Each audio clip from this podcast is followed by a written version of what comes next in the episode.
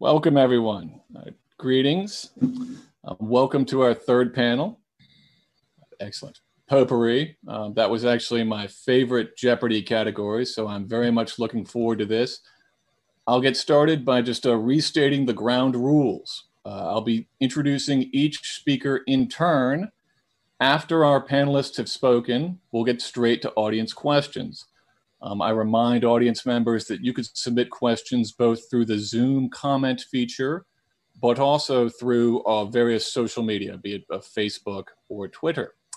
And without further ado, we will get straight to business. Our first speaker today is Keith Whittington. Professor Whittington is the William Nelson Cromwell Professor of Politics at Princeton University. He is the author of 13 books on constitutional subjects, so he's well qualified to speak today. I was amazed to learn that he is currently working on two books. He's currently completing two books, Constitutional Crises, Real and Imagined, and The Idea of Democracy in America. That blows my mind. I can barely cook two Pop-Tarts in the morning, and Keith is writing two books.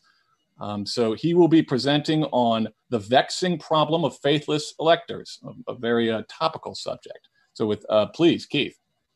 So thank you very much. So my piece for the Supreme Court review was to focus on the faithless electors case that the court heard this past term. As you may recall, in the 2016 elections, an organized movement was launched, which eventually took the label of the Hamilton electors, which was encouraging presidential electors not to cast their ballots for the presidential candidates to which they were pledged. Particularly, the goal was to convince Republican, Trump-pledged presidential electors not to cast their ballots for Donald Trump, but instead to cast their ballots for somebody else. Either with a goal of shifting the election victory to Hillary Clinton or shifting it away from a simple majority such that the election would be thrown into the House of Representatives. This effort was obviously unsuccessful. Donald Trump nonetheless retained most, although not quite all, of his presidential electors and did retain the necessary majority in the Electoral College to be inaugurated as President of the United States. Nonetheless, there was a quite dramatic number of presidential electors who did either successfully or attempt to cast their ballots for someone other than the person that they were originally pledged to, mostly Hillary Clinton electors who were pledged to vote for Hillary Clinton who chose to vote for somebody else.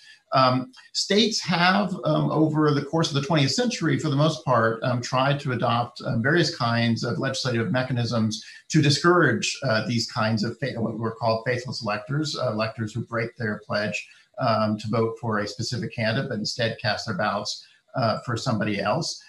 States have adopted a variety of different mechanisms to do this, and two different mechanisms were deployed by states during the 2016 presidential election that eventually gave rise to litigation that eventually reached the U.S. Supreme Court.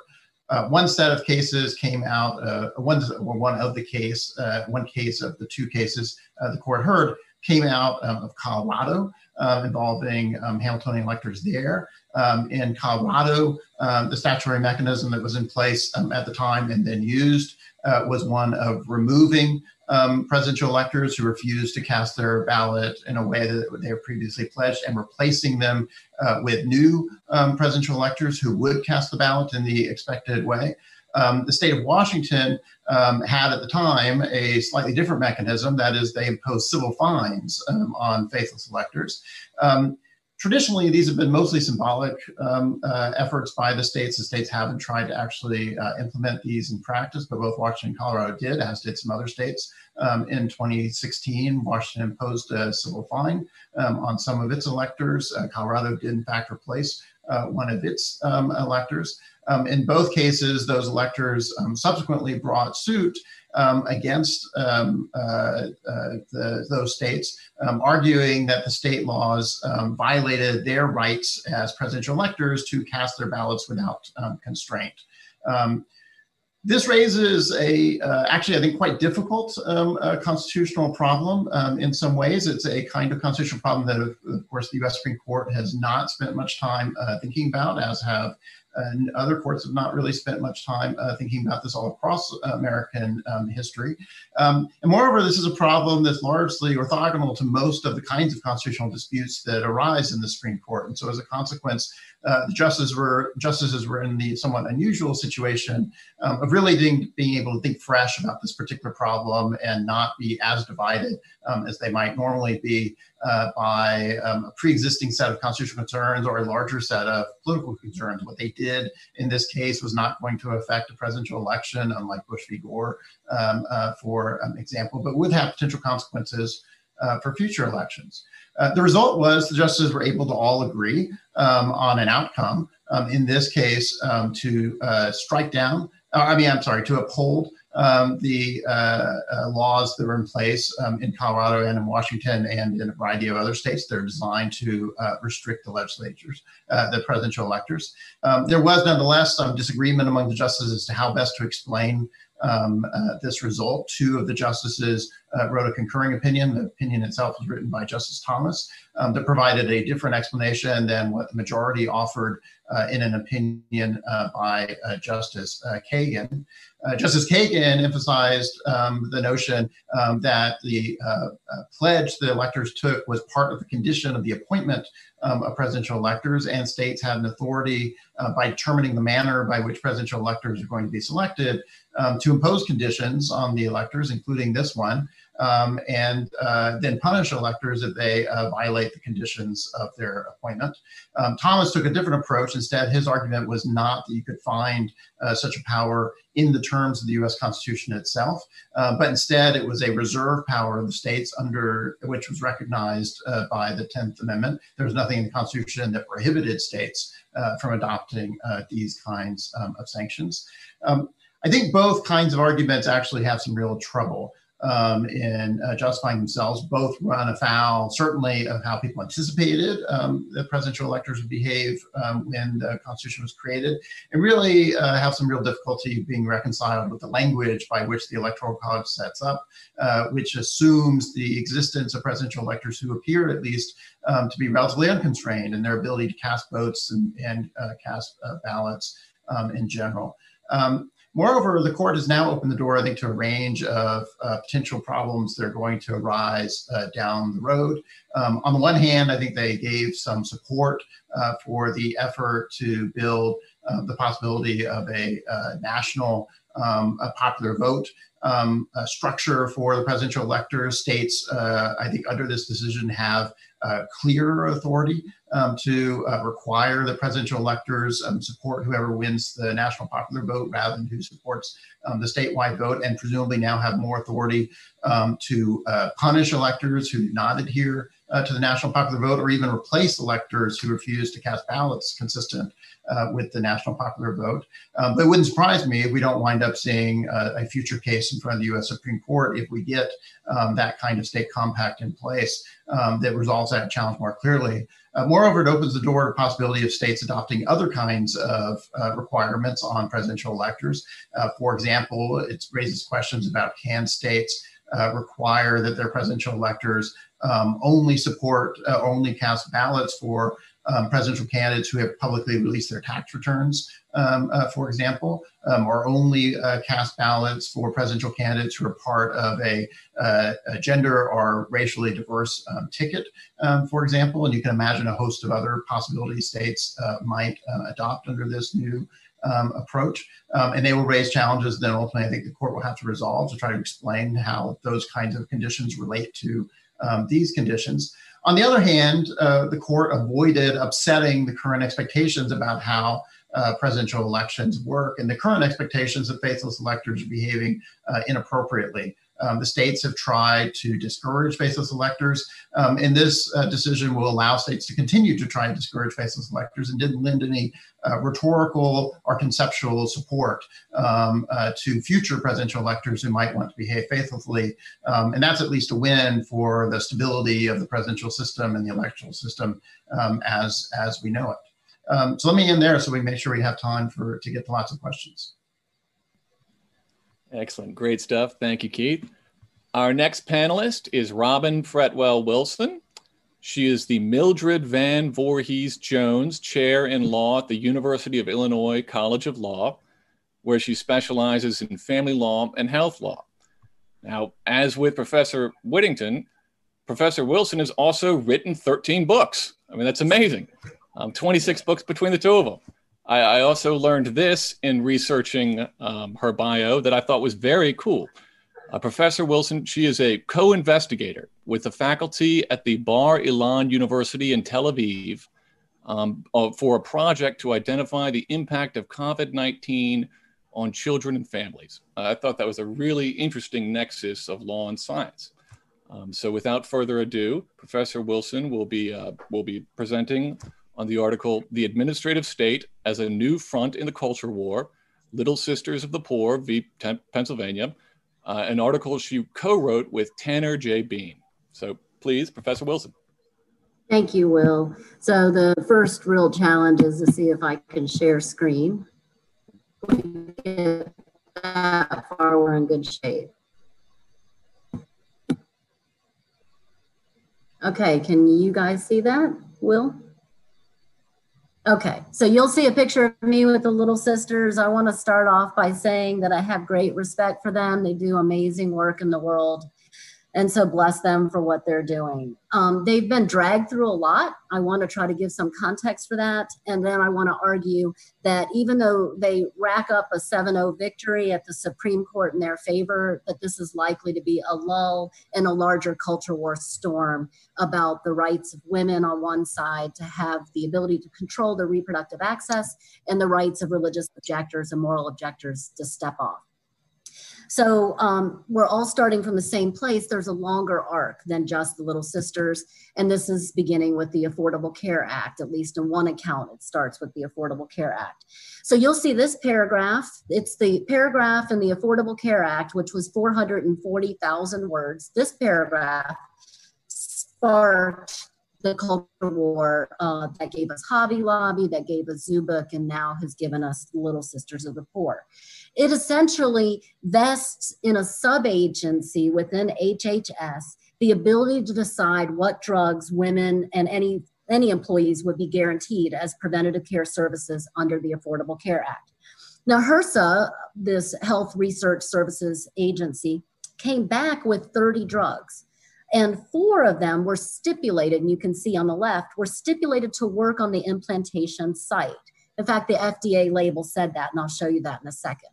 Many religious people then rejected, the idea that they would pay for this, and many people rejected the claim that religious people made that this was somehow causing them to end a life, as opposed to simply being contraceptive or preventing a life. There are plenty of objectors who objected to both. I'll show you that in a second. So the basis for that technical scientific concern actually came from the FDA labels themselves. It was ultimately stipulated to in litigation. Many people reject the idea that some of these drugs work at the implantation site. There are peer-reviewed articles that talk about that. But for the moment, we can bracket the scientific debate about how they work because the government conceded that when objections were raised. Then we had the set of religious objectors, many of whom filing under our friends, the Beckett Fund for Religious Liberty, claiming that they would exit the market, they would close facilities if they were forced, in fact, to pay for these abortifacients. We had Archbishop Lurie appeal to a longer tradition in the United States to leave moral and religious objectors to the side when it came to abortion, and he appealed to the morality of not forcing one person to violate their religious objections in order to help another. And then President Obama took a first stab at a fix for these two competing tensions. Actually, I think he got it pretty much right. He said, we're going to leave the religious nonprofits to the side of this duty, but we will make sure that women can still get these drugs with no wait, no hassle. And in particular, what he does is he dragoons an insurer, the insurer that runs the federally facilitated exchange, to pay for these drugs on behalf of the objecting nonprofits so that they were not required to pay. Now, well, just to make that very concrete, I use the iconic example of Notre Dame in one of my articles. Notre Dame has 16,000 plus employees. If Notre Dame objects to providing these kinds of drugs to its employees, the federally facilitated exchange insurer will pay for it. So Notre Dame's employees are not left without. Notre Dame doesn't pay. Everybody goes on, I guess, no harm, no foul. And then we all remember Hobby Lobby. Hobby Lobby was one of the first step overs to the Supreme Court on this. Hobby Lobby did not qualify for the kind of Obama fix because they're not a religious nonprofit. They're a closely held corporation. I doubt that they would have accepted that fix willingly, given the nature of their religious objection, but they didn't qualify. So they sue under the Religious Freedom Restoration Act, as we'll all remember. And a decision comes back that there was a less restrictive means to making sure that the government gave access to women to preventative care services without forcing Hobby Lobby to do it, namely to extend the Obama fix for religious nonprofits to Hobby Lobby. And that ultimately happens at the end of the Obama administration. Then enter the Little Sisters of the Poor. They don't want the Obama fix or the thing that was being done for religious nonprofits, although they would qualify. They want nothing of the outcome. In other words, that women would have these drugs available to them. And so begins this round of litigation. We have a brief stopover in Zubik, where the Supreme Court seems to, at the end of the Obama administration, say, really, we can't all get together and agree on how we can both take the Little Sisters out of the equation and make sure that women get these drugs. And for a period of time, it looked like that might happen, but it proved too much in the waning hours of the Obama administration. And then I think, to the surprise of many people, the whole thing flips to President Trump. And one of his earliest acts, he says to the Little Sisters in the Rose Garden, don't worry about it, I've got your back. And his own departments leave in place, interestingly, the mandate for everybody else, but then start carving big holes in it. One, a wholesale exemption for any religious employer. And then second, a new, completely new moral exemption. In other words, if you are morally objecting to these drugs because you see them as an abortifacient, you don't have to pay. Now, what is different about this than what President Obama did with his fix is that there is no provision made for women. In other words, these groups are now treated the way the Obama administration narrowly treated churches. The claim in the Obama administration was that anybody who worked for a church would share that church's views. So basically there was a no harm, no foul, a kind of a null set of people who went without because of it. That can't be true when you look at an employer that's as large as, let's say, a Notre Dame or a Hobby Lobby. There was going to be a mismatch between, for many employees, their employer's view. But in any event, that's where we land. And then that, of course, kicks up litigation by two states, which takes us to the Little Sisters decision issued this summer. But Pennsylvania and New Jersey cry foul. They say, wait, if you're not going to pay for this stuff for these religious and moral objectors, then we will have to. And so that's our interest in complaining. And then I will just make the recitation of the case very brief here. It all lands on these three little words out of 440,000 in the ACA. And that is specifically as provided for by HRSA. So in a decision written by Justice Thomas, he says that Congress authorized HRSA and the departments to make this thing up from whole cloth, and it authorized them to punch big holes in it at the same time. Kagan, interestingly, signs on, and I think she points away to the fact that this is likely to be an exceedingly short victory. But she says, okay, all true, but we haven't decided whether this is in fact arbitrary and capricious. The two states that litigated have already said that they would appeal or start again. And then presidential candidate Biden has said that he'll scrap both of those exemptions. Now I want to talk about the substance of the paper, since we're on the same page, I hope.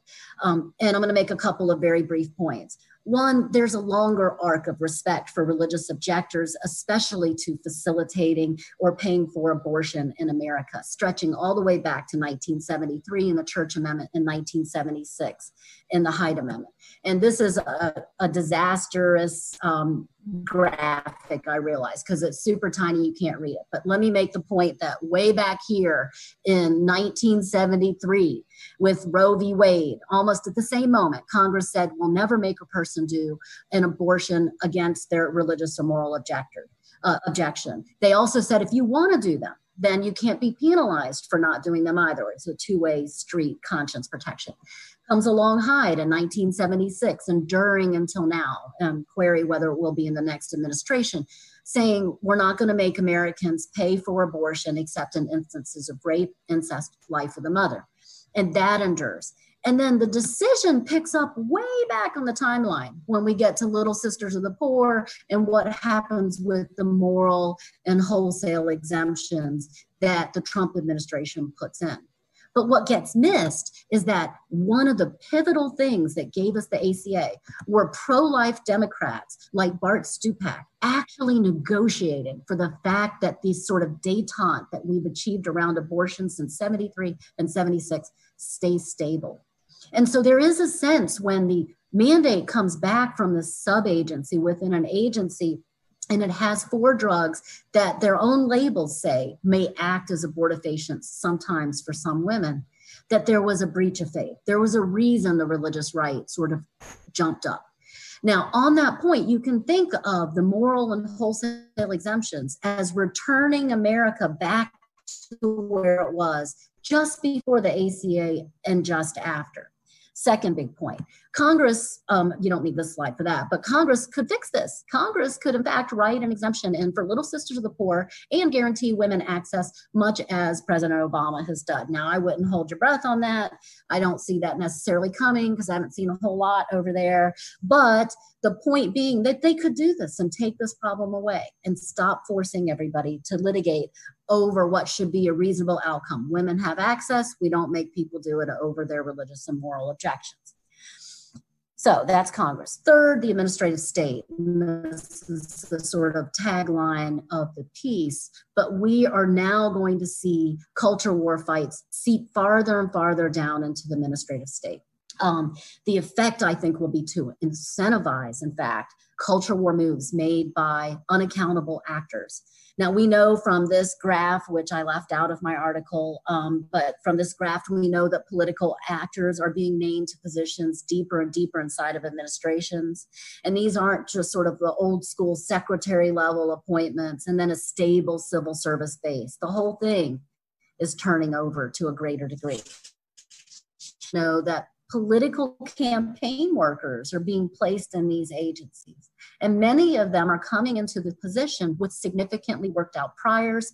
And that means that they're not really there to interpret the law. They're making law the way they would like it to be. And you can see this sort of yin and yang just on the contraceptive coverage mandate as an example of that. And I'll stop off and say one point about administrative agencies. Our whole explanation for why we should defer to them is that they are like technocrats, right? They have like the scientific knowledge. Congress can't be bothered with the minutia of these laws. Congress isn't as expert as the experts.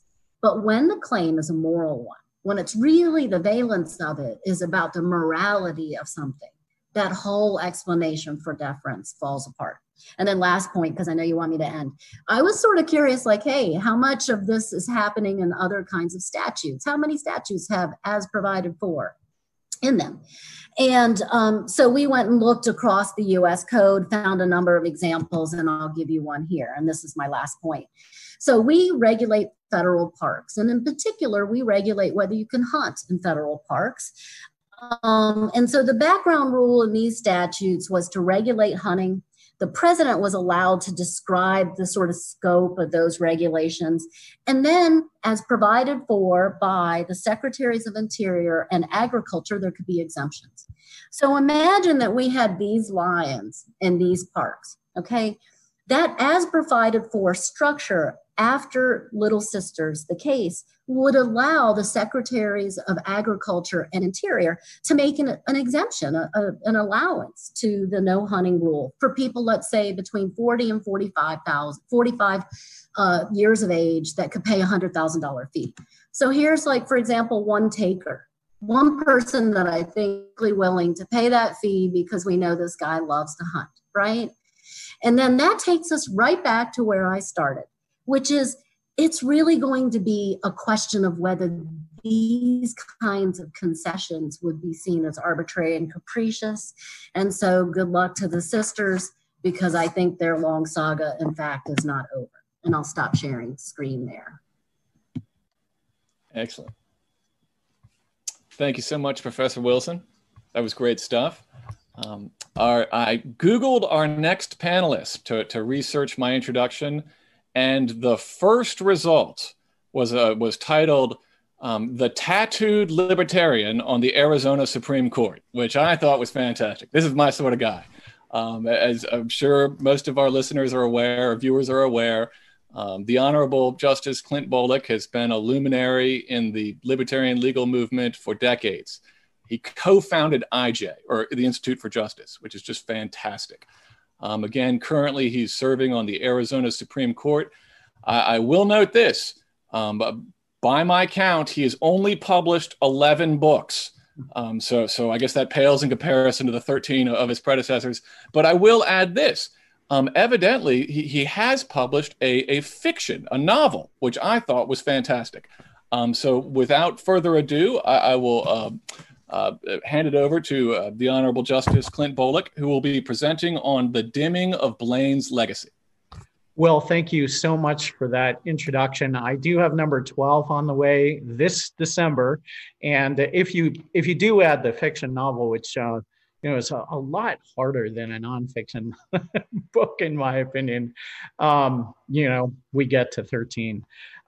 First of all, thank you so much to my colleagues on the panel, and also especially to the Cato Institute for honoring the birthday of the most magnificent document in history, and an enduring constitution. And Cato plays such a central role in ensuring that the neutral principles of the Constitution are honored, and that judges who do not honor those principles are held to account. This case, Espinoza versus Montana Department of Revenue, has a huge backstory. And it really begins well over a century ago at another point in our history when we had a tremendous amount of anti-immigrant fervor. And that fervor was personified by a frequent aspirant for the presidency, James G. Blaine, who served as the United States Senator from Maine. And Blaine used his fervor to prevent immigrants from sharing in the public funds that were available for education, which at the time in the late 19th century were really not secular schools so much as they were Protestant schools. And the Protestants did not want to share their funding. And so Blaine proposed a national amendment that would prohibit aid or support using public funds for what he called sectarian schools. Today, when we think of the word sectarian, we think it is synonymous with religion.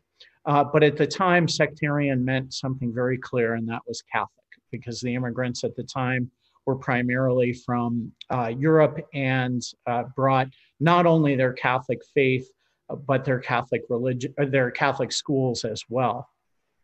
Blaine failed in enacting a national amendment, but he was incredibly successful in enacting them in state constitutions. Depending on what your count is, either 37 or 38 states have Blaine amendments that say some form of the words, no public funds for the aid, support, or benefit of sectarian schools. A number of Western states were required to adopt this language as a condition of admission into the Union. Well, fast forward a century later, and the modern school choice movement is starting, and the question of the constitutionality of vouchers, including religious schools, comes before the courts.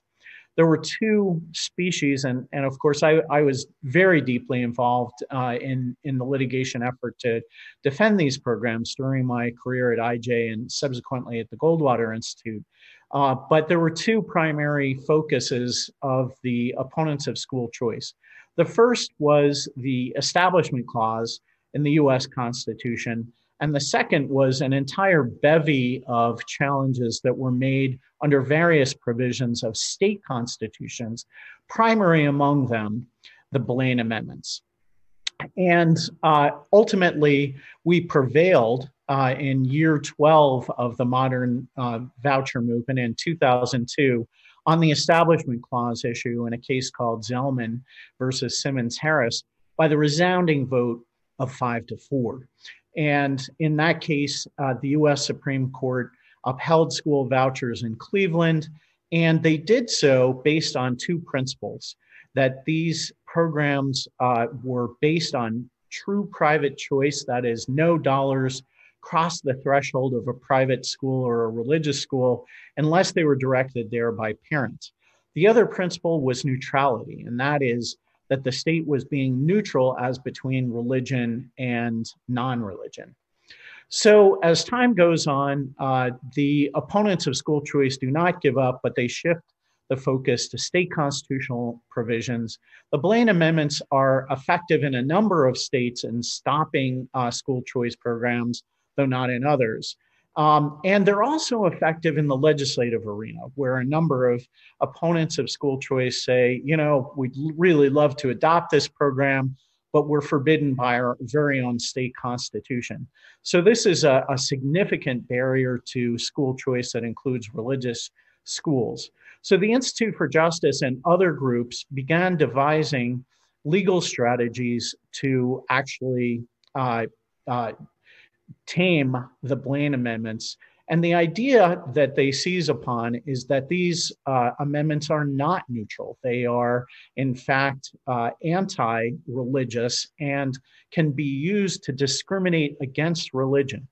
So a number of cases raise these arguments, raise these concerns. Justice Thomas, in a concurring opinion in one of these cases, talks about the bigoted history of the Blaine amendments and that these amendments should be buried. So we come up in the year 2017 to the case where this issue seems to be squarely presented, a case called Trinity Lutheran out of Missouri. There, the state of Missouri had a program providing funds for repaving playground surfaces. Certainly not normally the stuff of U.S. Supreme Court decisions, but nonetheless, this is the case that went up there. And a religious school applied for this grant and was denied solely on the basis of the state's Blaine amendment, saying, you know, if you were a private non-sectarian school or a public school, you could have access to this grant, but if you're a religious school, you cannot.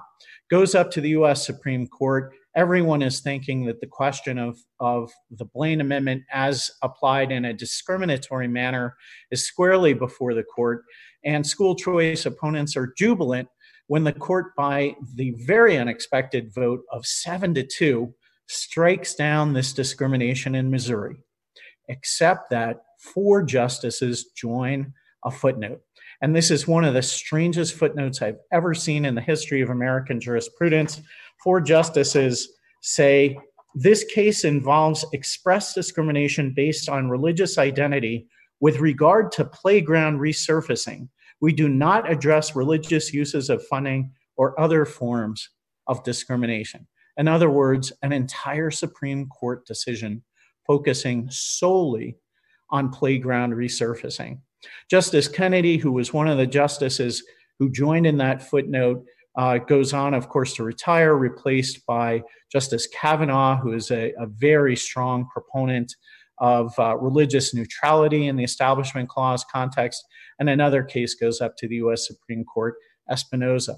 This one does squarely involve a school choice program, specifically a tax credit for contributions to scholarship funds. The state of Missouri says, enacts this program to provide assistance, tax benefits for all schools, religious and non-religious. The Montana Supreme Court says, you know what, we have a Blaine amendment. You can't include religious schools, but we're going to make this neutral. We're going to strike down the law in its entirety. And so the Institute for Justice takes this case up to the U.S. Supreme Court. It's a bit nerve-wracking because, in a sense, the Montana Supreme Court did achieve neutrality, but it did so by abolishing the program in its entirety. This time, on the last day of the normal term of the U.S. Supreme Court, the Supreme Court, by, again, the decisive vote of 5-4, ends up striking down the application of the Blaine Amendment to discriminate against religious schools, basically saying that this is a discrimination based on the religious status of people, parents, and taxpayers who otherwise would have the opportunity to access this benefit. And so the court holds that this is an unconstitutional discrimination. There's a number of concurring and dissenting opinions. That my favorite concurring opinion is by Justice Alito. And Alito doesn't think that you should be able to use history to prove discriminatory intent in a law. But he lost out on that in a previous case, that argument. He was in the dissent on that. And so he says, what's good for the goose is good for the gander, and writes a magnificent concurring opinion, including the use of a cartoon, which I'm not sure I've ever seen in a U.S. Supreme Court opinion before. And certainly Alito would have been the last justice, I would expect, to put a cartoon in one of his opinions. But it was from the time of the adoption of the Blaine Amendments, showing alligators, which are Catholic priests, basically devouring school children who are trying their best to get to public schools. So Alito absolutely devastates the history of the Blaine Amendment. Four justices say that this is an outrageous decision, a departure from centuries of American jurisprudence. Two quick points on the importance of the decision. It really is, even though it's a huge victory for advocates of school choice, it really is a narrow one. And the Supreme Court says a state need not subsidize private education, but once a state decides to do so, it cannot disqualify private schools, some private schools, solely because they are religious. So this is an anti-discrimination provision or holding. It does not strike down Blaine amendments across the board. They remain on the books. If they are used in a discriminatory manner, they are highly suspect. And the other thing is, once again, a 5-4 decision. The entire idea of school choice has been extremely contentious in the U.S. Supreme Court. And so whether the school choice supporters or opponents really have the momentum at this point, it's really hard to say. It really will depend in future cases on the composition of the U.S. Supreme Court and the fidelity of justices to the principle of stare decisis. Excellent. Thank you so much, Justice Bolick. With that, we will turn to questions. I would like to remind our viewers to please submit questions either in the comments section of Zoom or via social media. With that, I will actually, I guess I'll exercise moderator's privilege. And I've got one for Professor Wilson, whose comment about the administrative state creeping into the culture wars I found alarming. I guess my question in particular, are these manifestations of the administrative state getting into these culture wars, do they tend to reflect amorphous, capacious, imprecise, ambiguous delegations from Congress? I mean, I'm confused about, I operate in the realm of economic regulation. So I'm just confused on what sort of authorities agencies are exercising in order to get into the culture war. And if you could answer that, and also potentially, what do we do about it? I mean, that seems problematic to me from a number of angles, be it accountability or otherwise. Yeah, so that's a great question, Will. You know, I think, look, a lot of this is the fact that the footprint of the administrative state, just how much it reaches into our lives, is greater and greater. I don't know that it had to go that way with the ACA. In other words, preventative care services might not have included contraceptives whatsoever. But, you know, there'll be people who come into some administrations with particular values. So if your valence around this issue is pro-woman, you know, you could see why a scientific body would just go, okay, let's grab every FDA approved drug and put it on the list without a thought for the idea that there was a longer history around religious and moral objections, right?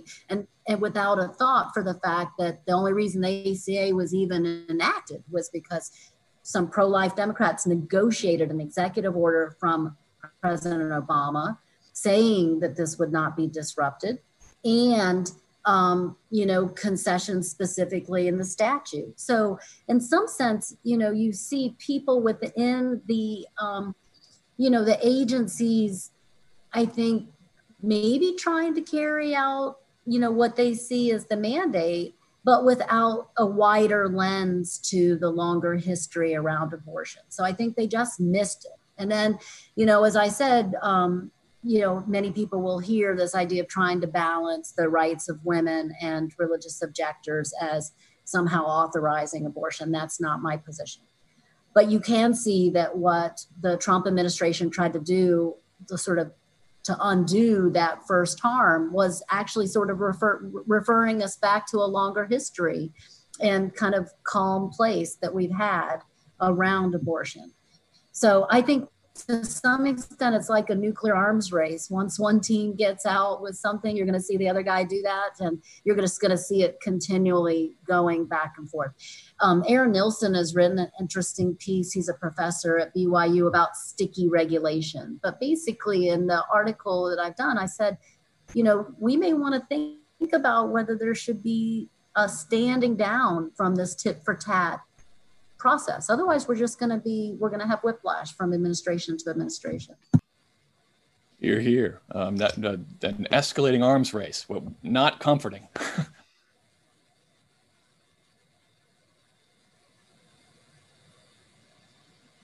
for Professor Whittington. And the question is, under the reasoning of either the Kagan or Thomas opinions, could a state fine its U.S. senators for voting a certain way in the Senate, or can the reasoning of this case be cabined to apply only to presidential electors? So I think particularly under the Thomas concurrence, you can imagine space for states potentially to fine senators for voting in particular ways, since Thomas regards this as part of the reserve power and doesn't rely upon any particular text of the U.S. Constitution itself. It's not clear that there's a good grounding in the text of the Constitution that would preclude the idea that under the reserve powers of the states, they could impose those kind of sanctions under Thomas's theory. Under Kagan's theory, I think it's a little trickier. Kagan relies heavily on the text of the Constitution that specifies the manner in which presidential electors are appointed and attaching conditions to the manner of their appointment. That under the 1787 version of the appointment of U.S. senators, you can imagine very easily being extended to U.S. senators. Now with an amended version where senators are popularly elected, I think it's much trickier to imagine that's the case. And so I think it'd be relatively easy for the court under Kagan's logic to want to distinguish between senators and presidential electors in particular. And it's one virtue potentially of having that sort of specific textual hook that Kagan wants to rely on that doesn't open the door to quite the expansiveness of state action that the Thomas concurrence potentially does. Thanks. Excellent. Our next question, I believe, is for Justice Bolick. It is from my colleague, Ilya Shapiro, and I'll read it verbatim. I've been saying that Espinoza is the last legal obstacle to school choice programs. Am I right?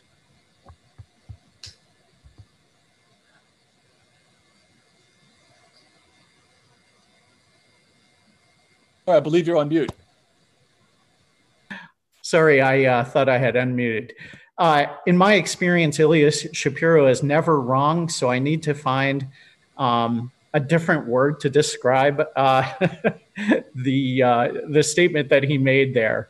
The answer is that there are other obstacles to school choice programs. For example, at least two states, Florida and Colorado, have struck down programs under different provisions of their state constitutions. In Florida, it was the uniformity clause, which guarantees a uniform public education. And the Florida Supreme Court ruled that anything that really was a different form of education from the public system was unconstitutional. I don't know whether that decision has continuing vitality, but it did lead to the invalidation of the voucher program there. And in Colorado, there was a local school voucher program in Douglas County that was struck down under a provision that only 6 states have, that requires, that forbids this type of local program. And the thing about these provisions, unlike the Blaine Amendment, which lent itself to a case going up to the U.S. Supreme Court, because there was the federal constitutional issue of whether these programs were permissible under the Free Exercise Clause, those kinds of decisions based on state constitutional provisions that are not themselves problematic under the U.S. Constitution, they can't be appealed to the U.S. Supreme Court. So in those instances, you have constitutional obstacles that are not reviewable by the U.S. Supreme Court. My former nemesis, Robert Channon, who was the general counsel of the National Education Association, and we argued these cases against each other so frequently that I could not only recite his argument, I could do it in his voice. He called this his bag of tricks.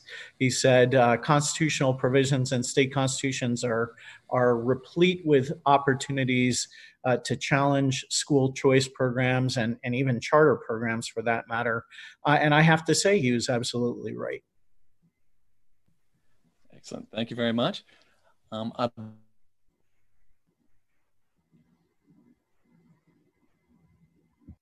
As follows.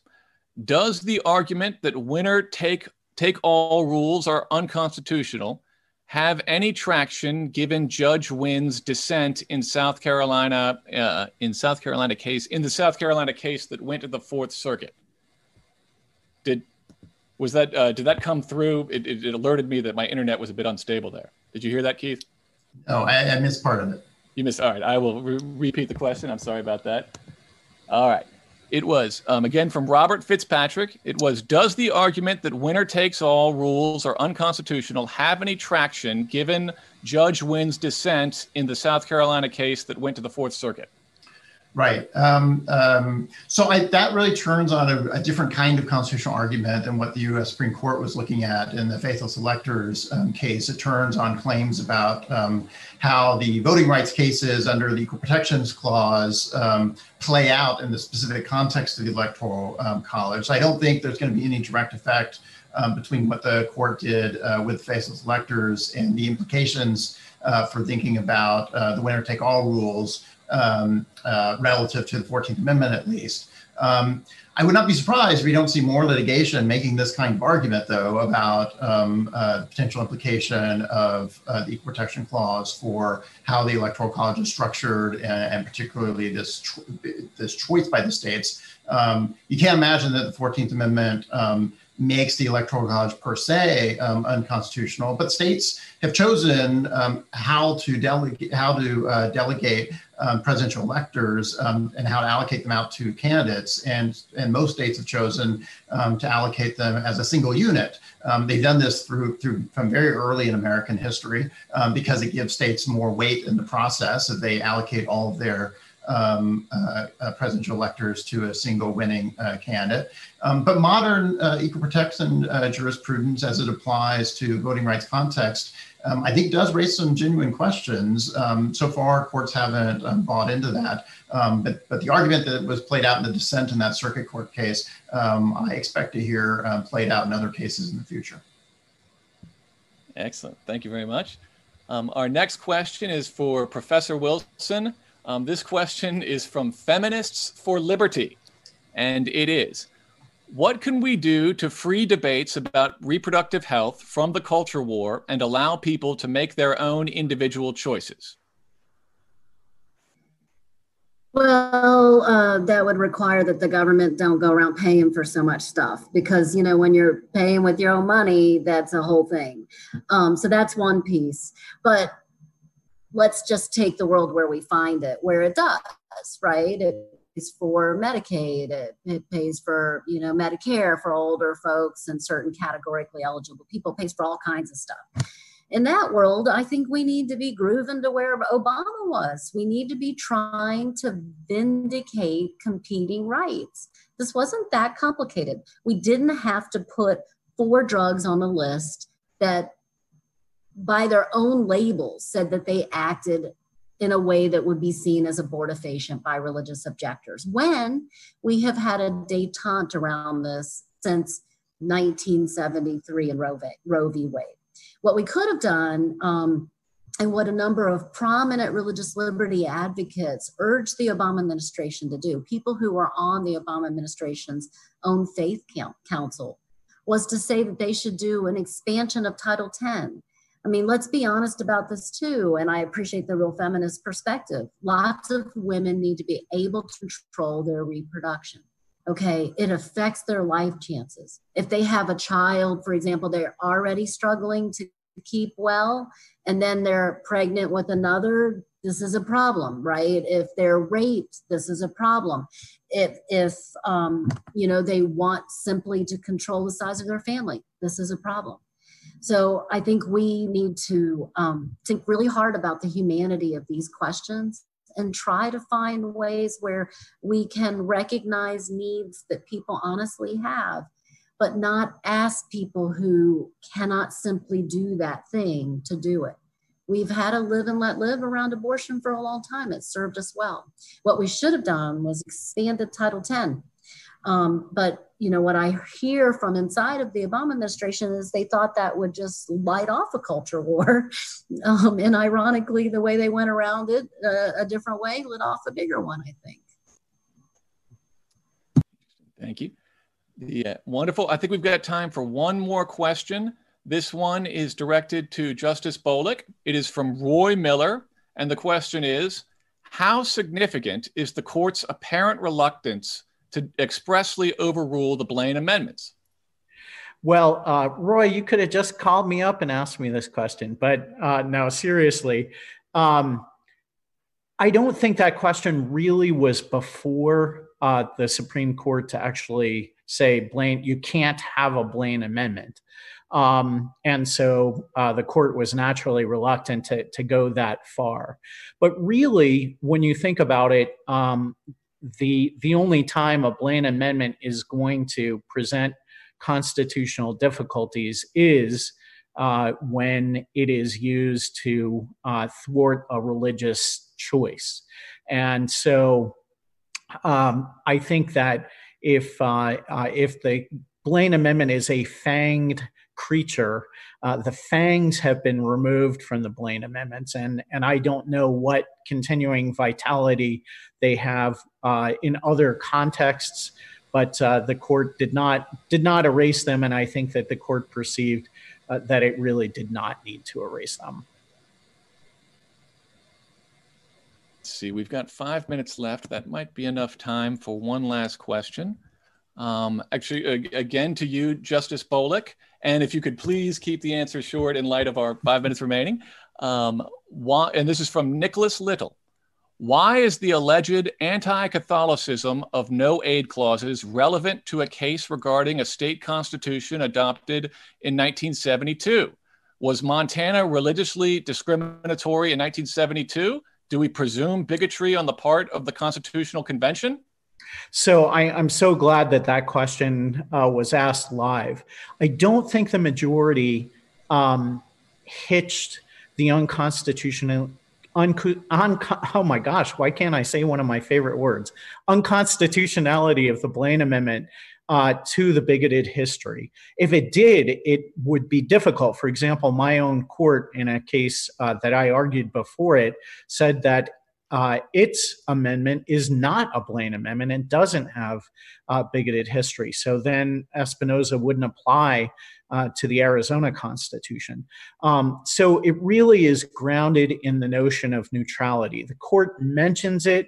It mentions in passing that basically the 72 legislature readopted what had a bigoted history, but it really was Justice Alito who went after it in a big way. And frankly, I think he did that not so much that he felt that it was central, quite the contrary. He says it shouldn't be central to the constitutional question, but really to hoist his colleagues on their own petard. He really loves to do that. I think that he has succeeded Scalia as probably the greatest dissenter on the court right now, certainly the most sarcastic one. And in this instance, he did not have to dissent in order to get some serious snarkiness out. Excellent, excellent response. Well, I think we'll wrap it up at that point. We've only got 3 minutes remaining. I would like to thank our panelists. That was great. That was a wonderful presentation by everybody and a great Q&A. And for our viewers, I think it's a 15-minute break before our next panel. And with that, we'll conclude this one.